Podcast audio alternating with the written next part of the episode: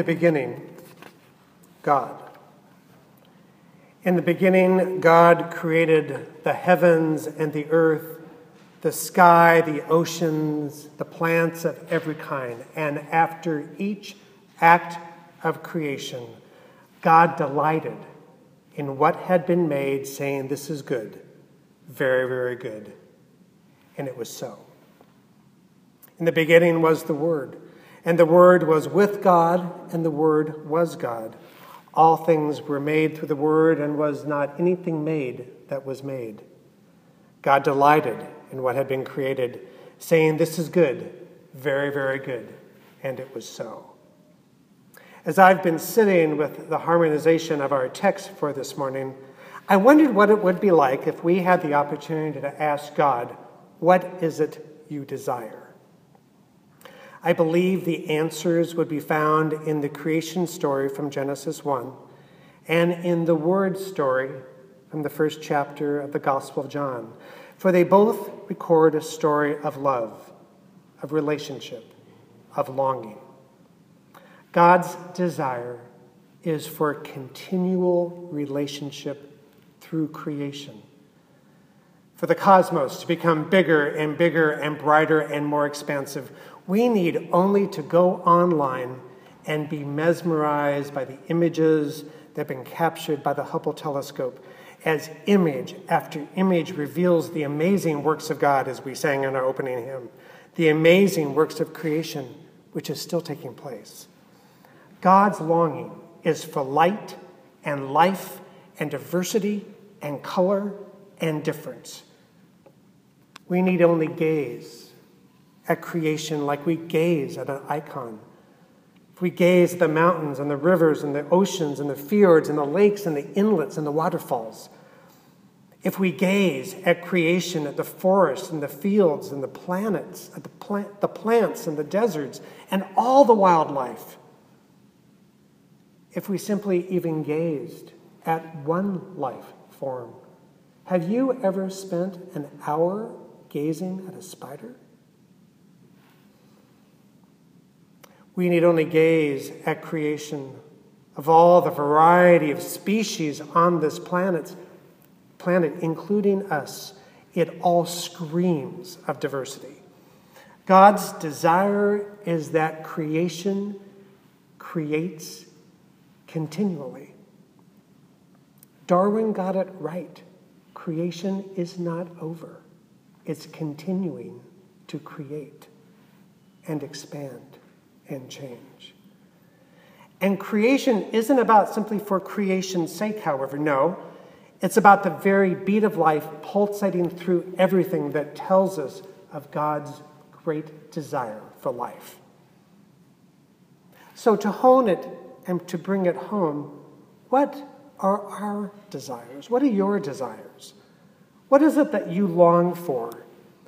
This is an, this is an important question that I don't think we ask often enough, much less answer.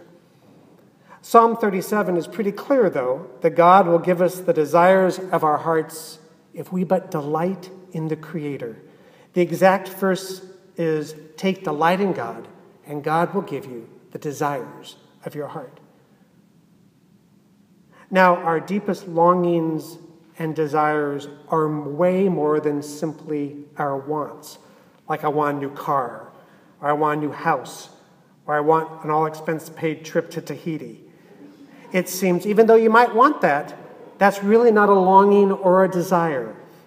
It seems that our heart's desires are somehow linked with God's desire for our heart, so our desire and God's desire becomes the same desire.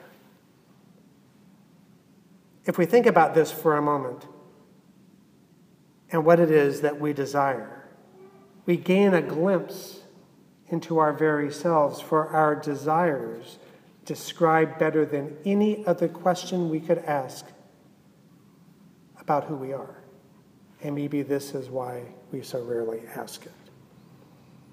Our desires impel us to action. It's that for which we yearn and crave and long for in our very, very being, the depths of who we are. Our desires define who we are, for they point to what is important, core, and essential to and for us. This Sunday, we're celebrating Earth Day. This Sunday, we're celebrating the earth, but every day is really Earth Day. And Earth Day actually began here in the city of St. Francis when in 1970 the mayor, then Joseph Alioto, issued the first Earth Day proclamation, and ever since, there have been annual celebrations around the globe. What prompted Earth Day, however, was actually a photograph. Yes, a photograph. One that you've all seen many times, taken by the astronaut Bill Anders on the Apollo 8 mission in 1968. And the image of that photograph stunned the planet. It was the first time we human beings had ever seen our Earth home from space. It was the first time we had ever really been able to wrap our heads around this small marble globe holding all that we know and have ever known. That one photo changed the way human beings understand the planet. And because of that understanding, it invites us to change how we live with the earth. Earth Day celebrates this. In fact, Bill Anders said we came all the way on Apollo 8 to explore the moon, and the most important thing is that we discovered the earth. Earth Day reminds us about how we care for that which we desire. Do we desire the earth and desire creation and take delight in it? And if we don't, why is this so? And if we do, then our behavior is extremely important. Earth Day reminds us that we are only one earth community. Earth Day reminds us that we are interconnected, interdependent, and interrelated. You know, creation is relational. If you simply look at your relationships that you have with one another, It models for us what kind of relationship God has with the planet and desires and longs for us to have with one another. God set all this in motion, saying, This is good, very, very good. And it was so.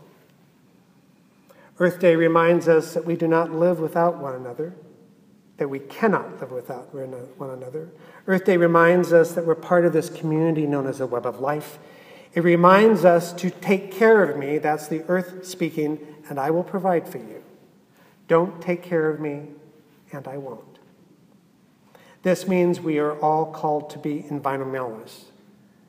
I remember maybe 30 years ago when I was on staff at First Presbyterian Church of Monterey, we celebrated our first Earth Day back then. And my colleague, the head of staff, in his sermon said about the importance of recycling.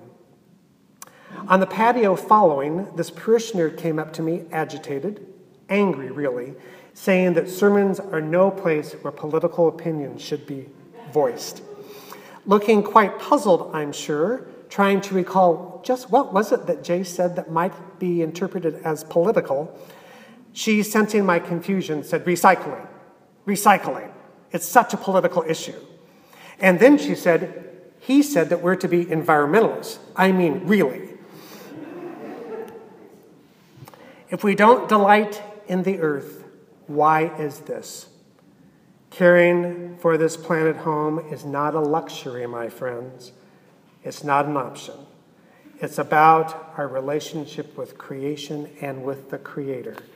So, to be truly transformative, we must change the way we see ourselves, change the way we see our world, so that we might see the world and creation as God does, as a lover for a beloved.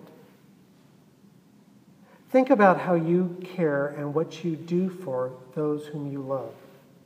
How do you care for your lover, the beloved?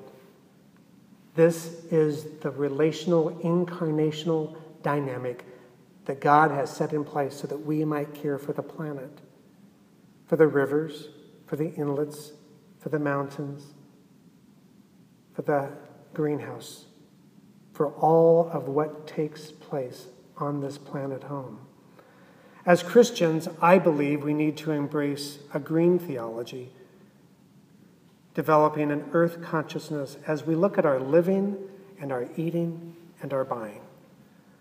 A green theology is really a spiritual practice, if you will, and it's that it's modeled on that relational aspect that we have with one another.